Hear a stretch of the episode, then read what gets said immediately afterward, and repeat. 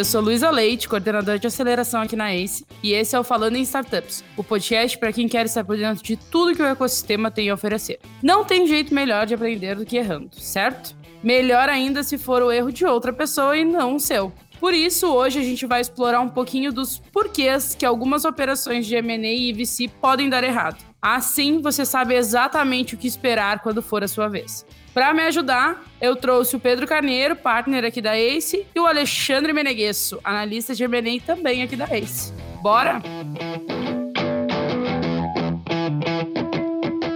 E aí, vamos começar falando aí quais são as principais causas de M&As e é, investimentos em venture capital darem, darem errado, darem para trás. O que vocês têm visto? Qual é a experiência de vocês com relação a isso?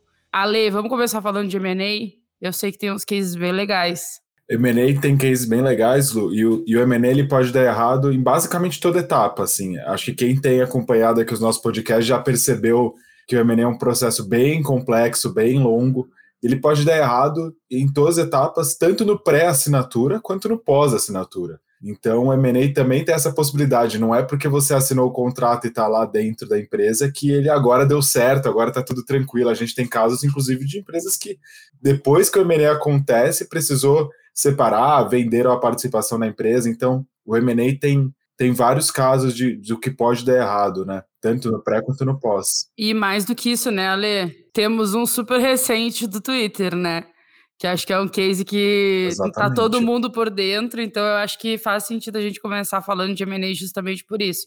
E aí, quais são as principais causas normalmente? Eu vou passar então lá do começo e eu vou indo até o pós-deal, então como se fosse uma linha do tempo. Uma das coisas que a gente vê acontecendo que o M&A dá errado é o psicológico dos founders. Por quê? Não é fácil alguém avaliar e criticar a sua empresa. E no M&A, isso acontece com centenas de empresas. Um advisor vai entrar em contrato com centenas, 150, 200 empresas. E é, não é simples você ver grandes corporações avaliando sua empresa, criticando, apontando problemas.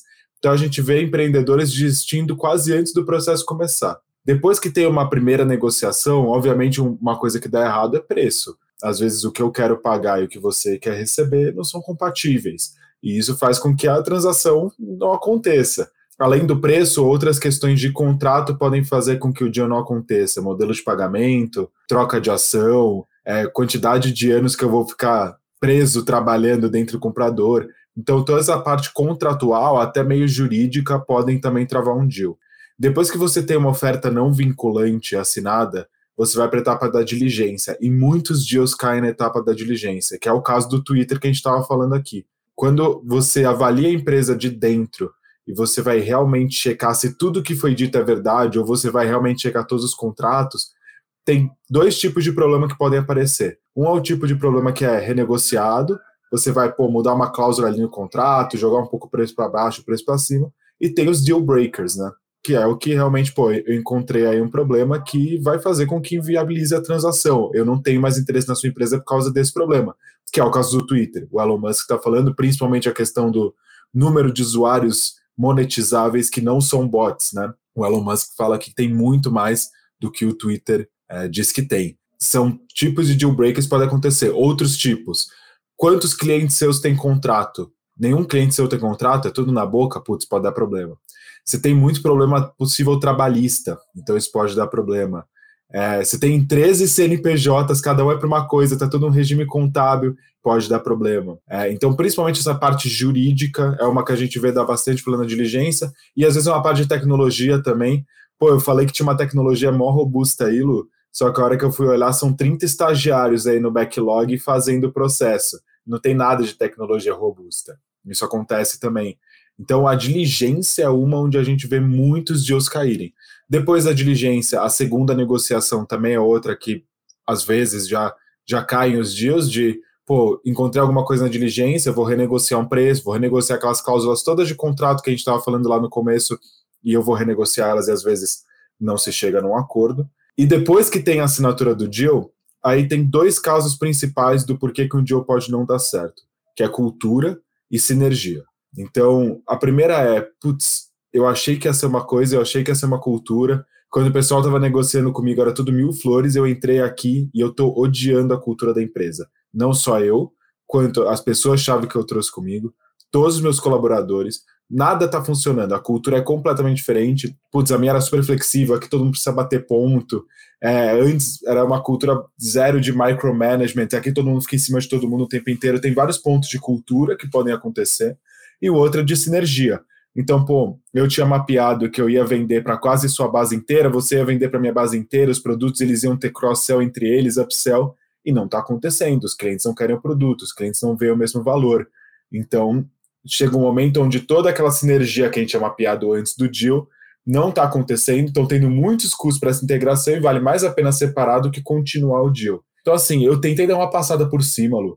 Tem N casos, N cases, N motivos. Passar por todos os detalhes é muito difícil, mas esses são os principais pontos ao longo da jornada que fazem com que o M&A dê errado.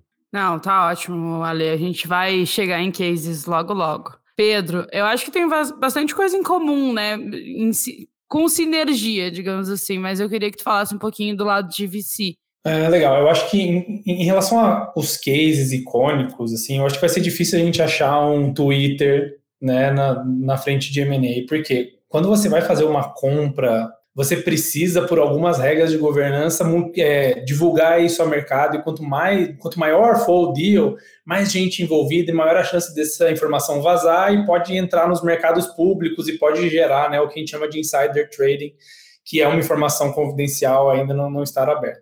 Então, por isso que em, em VC, né, quando você ainda está trabalhando com empresas privadas, de capital fechado e tal, você não tem essa obrigação de passar todas essas informações e a gente vai ter mais dificuldade de acertar um ou outro case. Mas tem algumas coisas que são muito parecidas, e aí eu estou tentando atrás para poder chegar um pouco na lógica, né? Acho que as primeiras vezes que a gente fala com os empreendedores, até com as pessoas que são de fora, de não, mas peraí, não estava tudo certo? O pessoal né, apertou a mão, já decidiram para o preço, o valor, percentual, quanto que vai entrar, e como é que não deu? Agora manda o dinheiro para o cara.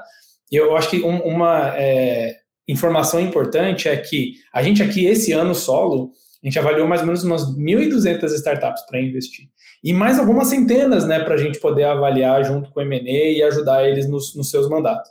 E todas as vezes que a gente trabalha com uma empresa num primeiro contato, tudo que a gente recebe é uma representação da realidade sob a ótica do empreendedor. Não é a verdade absoluta. E é sempre óbvio, né? Como o cara está falando do negócio dele, é sempre lotado de, de bias, né, de algum viés ou de alguma representação específica do jeito que ele quer contar a história. E aí, quando a gente. E aí, eu acho que tem algumas coisas que, além da, da estrutura né, que, o, que o Ale comentou, as partes jurídicas também acontecem bastante, de é, eu estou levantando dinheiro para a minha empresa, só que um dos sócios ele tem um protesto, ou tem uma dívida ativa, coisas que podem afetar né, é, de forma relevante o deal, ou um processo trabalhista que pode ser um risco lá no futuro, enfim, tudo isso é uma coisa que, que afeta também né, a parte dos, dos sócios atuais.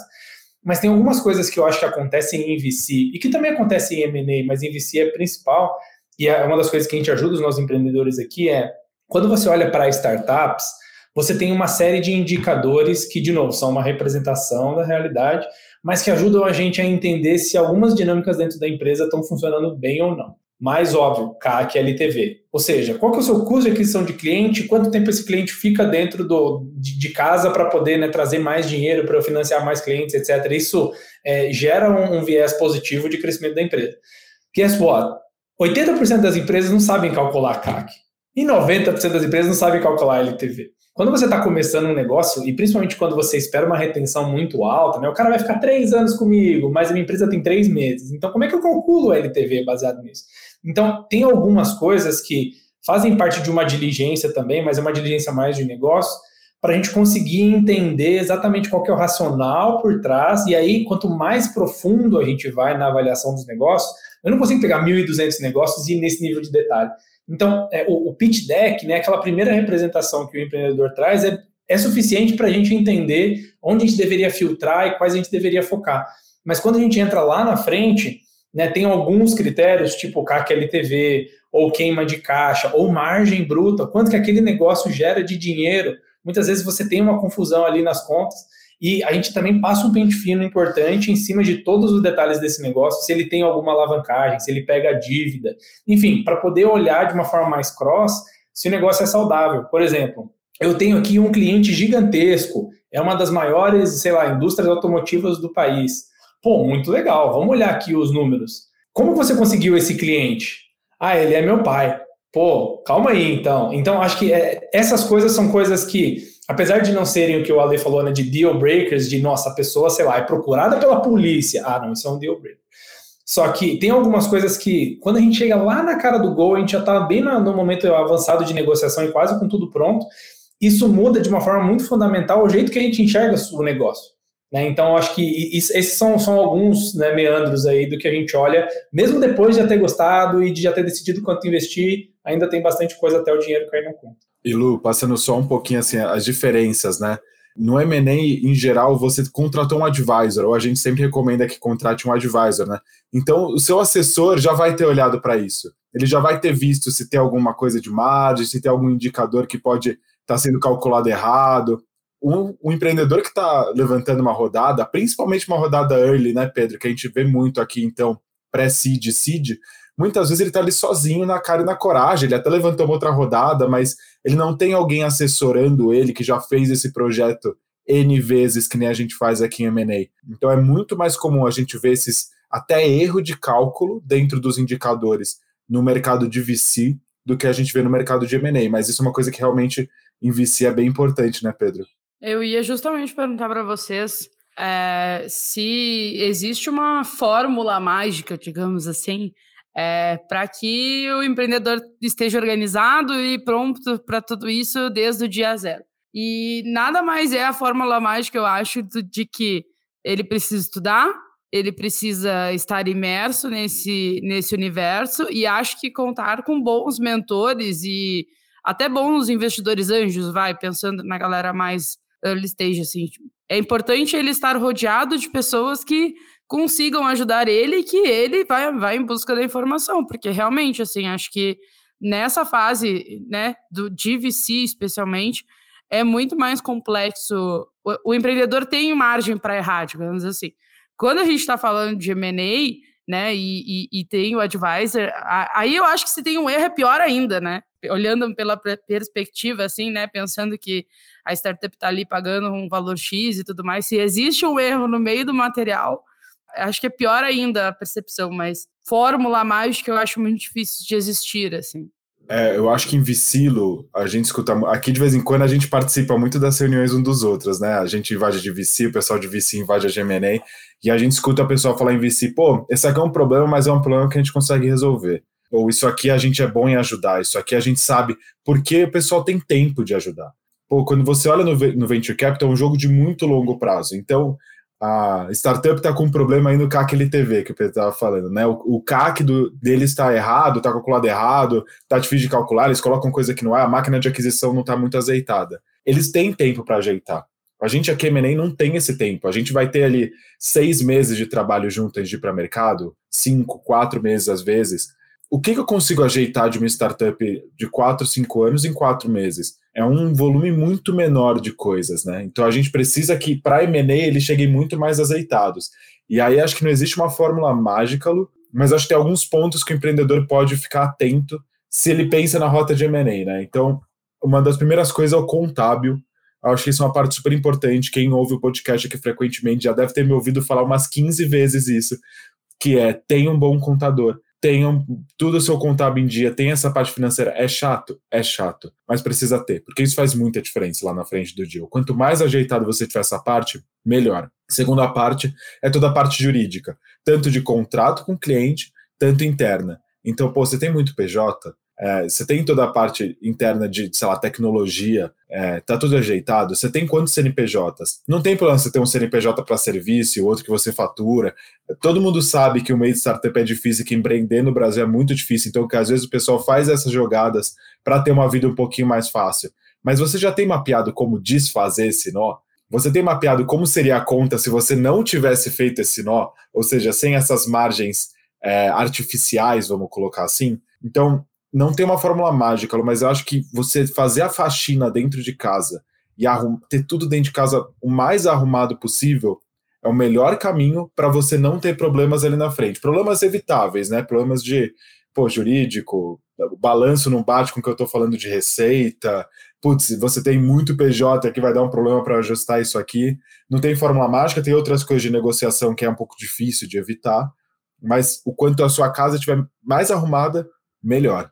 Eu acho que são pequenas ações, né, Ale? E a gente vem nesse podcast, especialmente com a bancada de M&A, falando de pequenas coisinhas que ao longo da jornada, que na tua jornada empreendedora, que tu precisa ir fazendo direitinho, ajustando a casa, tá tudo bem. E, eu acho que quando a gente olha para VC, e eu não sei se o Pedro concorda comigo, eu acho que a primeira coisa é não mente no teu pitch deck, sabe? Não não adianta tu, ah, eu tenho não tenho nada de churn. Ah, mas eu tenho só dois clientes que, que no começo for, né, saíram porque a minha tecnologia não, sei lá, não atendia. Ou ah, eu tenho a tecnologia X, Y, Z, e aí vai ver depois é os 30 estagiários lá. Então eu acho que é, é, é, um pouco de caráter, né? Não adianta. Acho que isso é uma coisa que, que a gente pega muito, assim, principalmente quando a gente fala de cheques iniciais, e aí acho que o Pedro vai concordar comigo, é que às vezes a gente está mais preocupado com o empreendedor mesmo, com a capacidade dele de empreender, do que com o, o, resultado em si ou com problemas em si, porque isso realmente é, é o, o nosso papel como ACE, né? Como, é, para apoiar esse empreendedor e para fazer com que ele né, cresça de fato de uma maneira escalável e tudo mais. Mas eu acho que não mentir é a primeira regra, digamos assim, né? É tipo o clube da luta. A primeira regra do, do clube da luta é não falar sobre o clube da luta. E, e a gente já passou por poucas e boas aqui, né, Lu? Mas é, Algo que, que o Ale disse que eu concordo muito, acho que pelo tamanho do ciclo, quase nenhum problema é insolúvel para a VC. Tem algumas coisas que ele precisa ter tomado a decisão antes e tem algumas coisas que realmente são deal breakers. Então, de novo, né, se o empreendedor está na lista da Interpol, a gente não vai investir, não tem como. Só que a maioria das coisas de arrumar a casa, de acertar contador e etc., são coisas que são corrigíveis exceto alguns casos muito extremos. Então, por exemplo, o empreendedor vai levantar dinheiro em 2022, só que a empresa nasceu quando ele abriu o primeiro PJ dele para ser MEI em 2007. E a partir de lá ele pendurou nesse PJ tanto a empregada doméstica quanto o contador e depois mudou de KINAI e tal. Muitas vezes, pelo histórico, você está carregando um passivo tão grande que a maioria das vezes vale mais. E outra, né? Sei lá, 15 anos atrás, 10 anos atrás, você não operava aquilo como uma startup. Então, isso é uma das coisas que os VCs olham também, de o quanto que eles estão comprando de risco passado e de bagagem, e muitas vezes vale mais a pena, quando você está mudando de atuação ou começando o um negócio de uma forma mais profissional, fazer um corte seco e fechar a tua casca de ovo lá atrás e deixar esse negócio enterrado e acabou, e começar do dia zero com, né, sem nenhum passivo, com uma estrutura bem mais simples de gerenciar. Essa coisa de consertar o, o, o passado para as empresas que estão muito no início, por mais que você tenha passado em tempo, você não tem passado em né, transações, em número de clientes, que é onde dá realmente a complicação operacional, né, de se você está com os recebíveis em dia e tal. Claro que tem algumas empresas que, sei lá, se, você tem, se a tua empresa é um SaaS com ticket médio de R$ 9,90 e você está faturando 100 mil reais por mês, já tem uma super complexidade. Então tem, tem os casos né, mais, mais extremos. Só que em VC, realmente, a gente olha muito pro problema e para o empreendedor e para o time que ele montou. E o resto é consertável ao longo do ciclo que a gente vai fazer, até chegar no exit lá na frente daqui a cinco anos, seis anos, como o Ale comentou. É, quando a gente olha para M&A, a gente coloca um filtro a mais, que além de olhar para o empreendedor, além de olhar para o mercado, além de olhar para o apetite de quem pode comprar, a gente olha para ver se ele está no timing certo. Né? Então a gente acaba sendo mais seletivo para poder ser esse último boost, né? a, a, a última etapa num, numa corrida de revezamento. Para quando dá a última passada de bastão ali, a gente ajudar ele a correr as últimas milhas e aí sim fazer o negócio acontecer. Ô Pedro, deixa eu pedir para já para te compartilhar aí anonimamente algum case que tu tenha passado, assim, que, e o que que tu aprendeu com ele? Acho que, acho que o aprendizado é o principal para passar aqui para os empreendedores e empreendedoras que estão nos, nos escutando, né? Para que justamente eles né, aprendam com os erros dos outros e não errando, né? Aprendendo amor e não na dor, digamos assim. É, tem, tem, tem algumas coisas, assim, eu vou dar dois exemplos aqui bem interessantes. E aí eu acho que é essa questão que a Lu comentou de regra número um, regra número zero, não minta, eu acho que é importante, mas também é importante você dar o que a gente chama de full, full disclosure, né? Porque quando a gente vai falar com as pessoas que a gente acabou desistindo dos deals, o cara fala, mas eu nunca menti, vocês que não me perguntaram. Ah, mas aí fica mais fácil. Então, é, coisas que já aconteceram, ah, sim, isso acontece Coisas que já aconteceram é, é a gente encontrou um deal muito bacana, negociamos com ele, sentamos aqui, olhamos para o negócio, fechamos qual que seria né, o, o, investimento, a rodada, olhamos até para outros players, outros caras de investimento. Muito legal. Vamos seguir, combinado, bem-vindo, parabéns, vamos embora. Toca aqui, show. Toca aqui o modelo de contrato, por favor, me manda os dados, né? Acho que seus, pessoa física, e da empresa para a gente fazer o check final para a gente colocar no contrato. Na hora que a gente olhou o contrato, a empresa não estava no nome dele. Meu Deus! Não era o responsável pela empresa. A gente, não, mas calma. Você não é responsável pela empresa? Dele, então. E aí começa, né? Quando começa com então, três pontinhos. Então, é porque eu sou sócio de uma outra empresa, essa outra empresa teve um problema, e aí né, eu não posso abrir uma outra, porque senão a Receita Federal vem e me pega, e aí por isso eu estou operando no nome da minha esposa.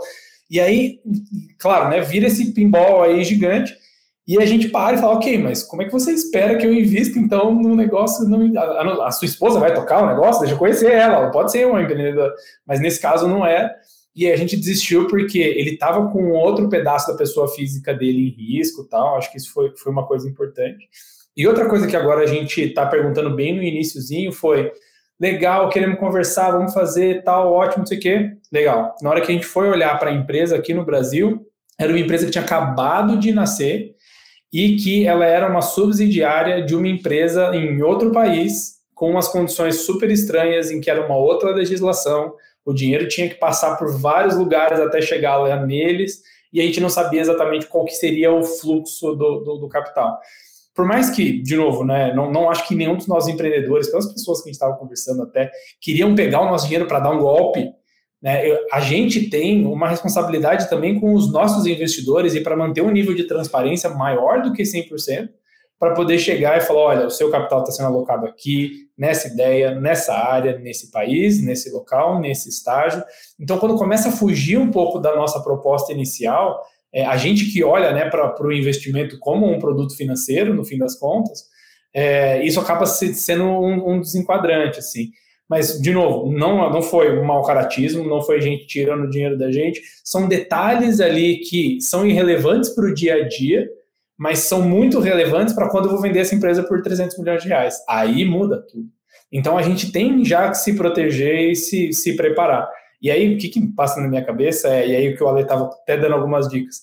Como que essa pessoa achou que fosse ok fazer todo o processo? Deve ter falado com 50 investidores para chegar lá e falar, então, o nome da empresa está no nome da minha esposa, está aqui o Pix dela. Não, isso não vai acontecer, né? Então, é importante, se você não tiver um assessor, né, como a Lê comentou, que muitas vezes as pessoas de M&A têm e a gente recomenda e tal, é, você precisa fazer pelo menos um, um, uma passagem por alguém que ajude a te dar um, um cheque de sanidade, de estou pronto para ir para a rua, para pegar dinheiro de investimento e tal, porque a barra começa a ser muito mais alta. Você tem menos espaço aí para gambiarra no, no jurídico e no legal. Dava quase uma série na Netflix. Se alguém da Netflix estiver ouvindo, né, naquele velho sonho, eu ve, da, dos criadores de O Golpista do Tinder, vem aí o Golpista de Startups, quem sabe. E dava uma série boa, hein? Nossa, dava uma série muito boa. Olha, vamos. Produção, tira, corta e a gente vai patentear. É, e com relação a M&A, assim, eu sei que no, de cases de, de VC, assim, é mais difícil, eu acho, da gente encontrar, sabe? Tipo, ah, aquele investimento não deu certo, até porque, né, tem várias outras... Mas de M&A, dando uma olhada na internet, a gente encontra vários, assim, de, ah, não deu certo por... O próprio case do Twitter tá aí, né, a gente é, é o mais quente, digamos assim, mas eu queria que tu contasse algum algum caso que tu tenha visto já e o que, que tu aprendeu com relação a isso. Legal. Acho que M&A é uma jornada de muito aprendizado, porque cada empresa é muito específica e cada um vai ter vários problemas. É, eu vou tentar passar por um case rápido em cada etapa que eu comentei lá no começo. Teve um case que a gente trabalhou aqui que teve uma situação que essa parte contábil que a gente fala muito para checar, para ver se está tudo certo. A gente trouxe o empreendedor aqui para dentro de casa, começou a trabalhar com ele, pô, empreendedor fantástico, super legal. É, a empresa era muito legal, a gente viu o apetite de mercado, a gente falou com o pessoal aqui de Cortex para tentar já fazer umas conexões. A hora que a gente for olhar toda a parte contábil, a gente descobriu que a empresa faturava menos de metade do que ela dizia faturar. Assim, menos de metade, muito menos do tipo 20%. É, não por uma questão de, de mau caratismo do empreendedor, que nem o Pedro estava falando, mas por uma questão de inconsistência contábil. Então, era como se fosse o dinheiro transitava pela empresa e aí o contador estava considerando tudo que passava pela empresa como faturamento e não era. Na verdade, era só o que ele pegava daquilo que transitava, né? E aí a gente acabou descobrindo que a empresa faturava coisa de 20% do que ela faturava na realidade. E como a gente descobriu, isso poderia ter caído numa diligência também. Se o empreendedor faz 100 um advisor, ele vai vender porque a empresa é muito legal, tem muito potencial. Poderia cair numa diligência. Imagina você estar tá com um comprador com uma proposta de milhões na mesa e a hora que você vai lá para a diligência, o pessoal descobre que você fatura um quinto do que você falava que você faturava. Então, esse é um caso que a gente trabalhou aqui. É, teve outro caso também que a hora que começaram a olhar para a empresa, começaram a criticar os pontos, começaram a apontar, o pessoal achou que não fazia mais sentido, porque realmente é muito difícil psicologicamente apontarem o dedo para sua empresa e criticarem, e você receber vários não de às vezes empresas que você admira muito no mercado. Então a gente trabalhou com um caso aqui também que os empreendedores decidiram não seguir na jornada também para essa parte psicológica e de, pô, como que eu vou apresentar a minha empresa para esse pessoal aqui, ela ainda não está pronta, preciso polir mais o diamante, então é outro caso que a gente passou aqui. A gente, felizmente, aqui na ACE não tem nenhum caso, Lu, de integrações pós-deal que deram errado. Então, acho que tem dois casos de mercado que são legais de falar. É, tem o caso da TOTS. A TOTS comprou a Bematec e logo depois vendeu a Bematec. Não foi um retorno financeiro, foi porque realmente aquela questão das sinergias que a gente estava falando não, não acabaram não dando certo. Então esse é um caso Sabe, de. Ale, eu esses tempos eu encontrei um empreendedor que ele está se preparando para fazer o M&A e tal, mas antes de fazer o, o, o M&A ele fez um acquire.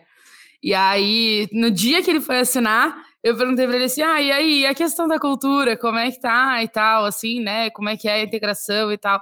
Ele parou assim, nós tava, a gente estava almoçando junto e ele olhou para mim e disse assim: nossa, agora essa tua pergunta aí machucou meu coração. Agora fiquei pensativo com relação a isso. Já nem sei se eu vou assinar isso hoje. Eu disse, ah, mas eu acho que é a coisa mais é o, a principal coisa que tu tem que pensar quando tu vai fazer, né? Vai fazer qualquer coisa com relação à tua empresa, vai te integrar com outra. Acho que, né, é uma, é uma coisa. Não, aí ele, aí ele parou, assim, depois no final do dia ele, ele voltou e disse: Não, Lu, eu pensei melhor e tal e faz sentido sim, tem cultura parecida. Eu disse, não, que bom, mas que bom que eu te fiz essa pergunta, pelo sim. menos, né? Você exercitou. Esse caso da, da TOTUS é um caso de uma empresa que faz muitas aquisições, que todas têm sinergia e você não vai acertar a mão em todas. É muito difícil. É, teve um caso aqui que a gente trabalhou de um deal que é, não chegou a cair, porque ele não, não ia acontecer, não chegaram a colocar uma aposta, mas que a gente foi fazer a visita presencial com os empreendedores e os empreendedores saíram do escritório da empresa que a gente foi visitar, no sentido de, pô, mesmo se eles fizerem uma proposta, a gente não quer. A cultura não, não bateu, cara. A gente veio aqui, o jeito que eles trataram a gente, o jeito que dá para ver que eles fazem internamente. Pô, não gostamos. Não adianta, podem fazer a maior proposta que eles vão fazer. Não vamos trabalhar aqui. Isso aconteceu de verdade. Então, assim, essa parte de cultura é muito importante. E aí, um dos dias de que foi assim, explicitamente sobre cultura que deu errado é o caso da Sprint com a Nextel. Foi eles deram assim manifestação pública de que o problema foi a cultura, não é o produto, não é sinergia, porque a gente não conseguiu trabalhar juntos. Da TOTUS, da, com a Bimatec, não, foi de produto, parece uma questão mais de sinergia. Mas tem casos onde a cultura é realmente o deal breaker. Então, assim, tem vários casos, e tem caso também, Lu, que assim, cai na diligência, a gente tem, então assim, também acontece. Eu tentei passar um caso rápido sobre cada uma das etapas, desde assim, antes de começar o trabalho até a cultura e integração pós-deal. E aí, de novo, né, é nos pequenos detalhes que moram as coisas. Então, por isso que a gente compartilha esse conteúdo aqui com vocês que estão nos ouvindo, porque é, é nisso, é numa visita, é um sentimento, e, e a importância da gente estar tá sempre reforçando, né, que o empreendedor e a empreendedora são pessoas apaixonadas pelos seus negócios. É, e, e para eles é, é um trabalho sempre, ou quando tu vai trazer um sócio, ou quando tu vai vender, é um trabalho de entender esse sentimento e tudo mais, mas a importância deles também saberem ouvir os sentimentos deles, né? Se conhecerem a ponto e conhecerem sua empresa e sua cultura a ponto de entender que, olha, não faz sentido para a gente estar tá ali. Então, é, é, eu acho que é super importante a gente realmente compartilhar essas coisas. E Lu, tem o oposto também, só rapidinho. Claro. É, nesse, nesse mesmo caso da empresa que saiu da, do escritório falando que não queria fazer, a gente foi logo depois uma outra empresa. E aí o sentimento foi o oposto. De, pô, a gente sentiu super sinergia cultural, a gente viu a vontade do pessoal fazer acontecer, a gente quer, sabe, vamos fazer acontecer agora. Então também tem o oposto. Às vezes é, é tão claro o fit cultural, é tão clara a sinergia, que você já sai empolgado ali e a gente vê na hora ali como tudo pode se desenrolar. Então, isso que você estava falando que é muito importante você conhecer e você ouvir tudo ali com muita atenção, porque a cultura pode ser o deal breaker, como pode ser assim, pô, eu vou ganhar um pouco menos de dinheiro aqui, só que eu não vou me matar de trabalhar nos próximos cinco anos, eu vou gostar de estar onde eu tô, eu vou realmente ver sinergia aqui, eu vou trabalhar para um sonho maior, então tem esses dois lados também, né? A gente está falando dos casos que deram errado, mas esse de cultura, às vezes, é o ponto principal, é a estrutura do deal que vai fazer ele dar certo. E mais do que isso, né, Ale? Agora, com a tua fala, eu fiquei pensando na importância dos sócios estarem alinhados também. A gente fala, né, desde o começo, será que o teu sócio tá, quer vender? Será que o teu sócio não quer vender? Será que não sei o quê? Mas esses sentimentos também os sócios precisam estar alinhados, porque tu imagina, ah, vou lá, ou, ou vou, né, atrás de um investidor, e aí um gosta do investidor e outro não gosta. Algum gosta da empresa que vai vender, outro não gosta. Então, de novo, né, é, a gente fala muito de, do processo, da importância do processo. E nesse caso, eu acho que a, a, questão societária aí, contábil, jurídico e societário, é o que a gente mais fala nesse podcast. E ainda é o motivo de muitas startups morrerem, muitas, muitos M&As não darem certo e muitos investimentos não darem certo. Então, se eu né? puder dar mais um case rápido, um outro lugar sobre M&A que eu trabalhava também, teve um caso que dois sócios estavam brigados, eh, chegaram a receber uma proposta, cada um tinha 50-50 exatamente da empresa, e a proposta era muito boa, e um dos sócios estava brigado com o outro e decidiu não topar. E, assim, não, não aconteceu o deal, porque os sócios ali não, não chegaram num acordo entre eles sobre fazer ou não o deal, o preço, modelo de pagamento, tempo que iam ficar depois, e o deal não aconteceu porque os sócios dentro da empresa não se entendiam. Então, com uma proposta boa na mesa, um comprador legal, o deal não aconteceu por causa de problema societário. Os sócios não se entenderam de quero vender, não quero vender, qual que é o preço. Não, não vamos muito longe, né? Dentro de VC isso acontece direto também, né? Só briga de sócios, um sai da operação, por exemplo, se cai na, na justiça, né? Se, se, se existe um processo é, entre sócios, por exemplo, tu nunca mais consegue um investimento, porque o investidor vai olhar e, bom, Vocês não conseguem se entender entre eles, vão conseguir se entender comigo? É meio caótico, né? Então, realmente, é um problema, né? A base é, é sempre muito importante que a base seja construída num terreno bom, que dê para a gente fazer um bom alicerce e tudo mais. Acho que é um aprendizado bem bom aí para a galera que está nos ouvindo. É, e aí, pensando assim, que os erros que, que acontecem esse ano, eles continuam sendo os mesmos erros que aconteciam 5, 10 anos atrás, como que isso mudou e, e, se a pandemia, inclusive, afetou nisso, né? Porque pensando na lógica ali da, da visita e tudo mais, eu fico pensando em empresas que foram, né, que, que venderam durante a pandemia e não conheceram pessoal, né, presencialmente o espaço ou as pessoas, o quão complicado é isso, né, Ale? E aí eu queria entender de vocês, vocês acham que isso mudou muito?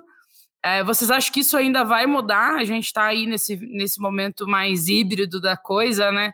Então, a, é, a, gente vem falando de cultura aqui. Num ambiente híbrido, será que a gente consegue medir 100% a cultura de um espaço?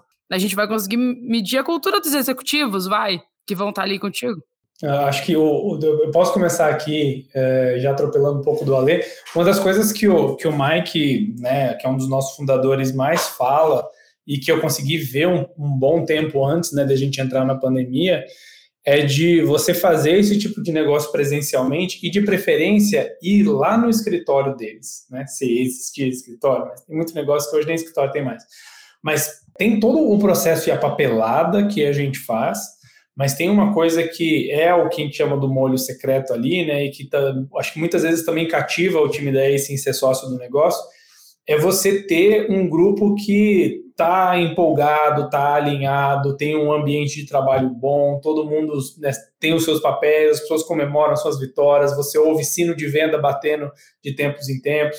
Então, tudo isso traz um, um, um, um viés muito positivo, porque né, quando você está na internet, ninguém sabe que você é um cachorro, né? tem aquela velha ditada. Então, é mais fácil ainda você ter uma empresa que é muito bom no design, na fala, como eu falei, né, a representação da realidade. Quando você está dentro da telinha ali, tudo que você está vendo é exatamente o que o empreendedor quer que você veja. E você deixa de capturar alguns detalhes importantes, desde uma interação paralela que você está vendo ali do lado, desde o semblante das pessoas que estão ali no escritório, o nível de movimentação, se as pessoas levantam e tal. Tudo isso eu acho que Claro que não é um critério né, eliminatório, mas a gente só vê é, resultados extraordinários empresas multiplicando por 100, 200, 300 vezes, quando a gente tem também esse tipo de, de camaradagem, dessa aproximação entre o time e algo que passe só da primeira linha de frente ali dos executivos. Então, isso é algo que a gente sente falta hoje, principalmente quando a gente não entra no escritório das pessoas, né?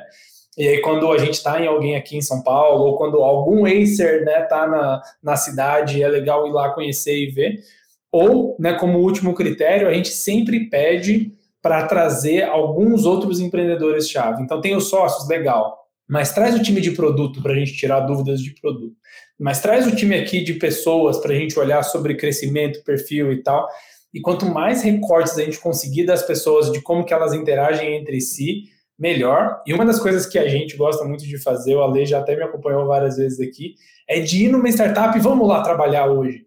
Para né, ver como tá e ajudar e acompanhar e tal.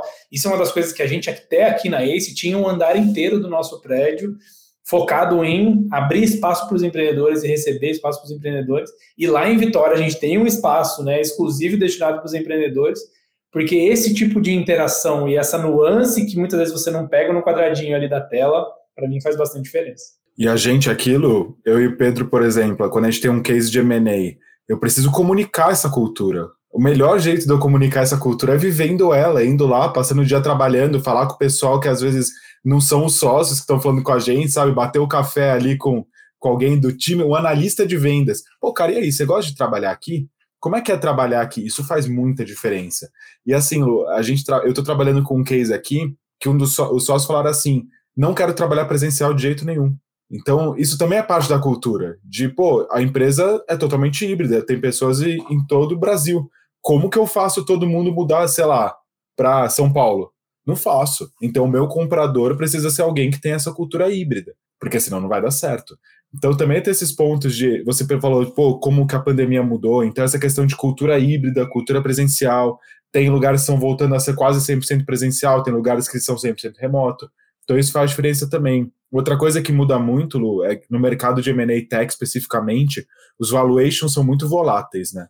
Então, às vezes, quando começa uma negociação até o final da diligência, os múltiplos saíram de seis para duas vezes.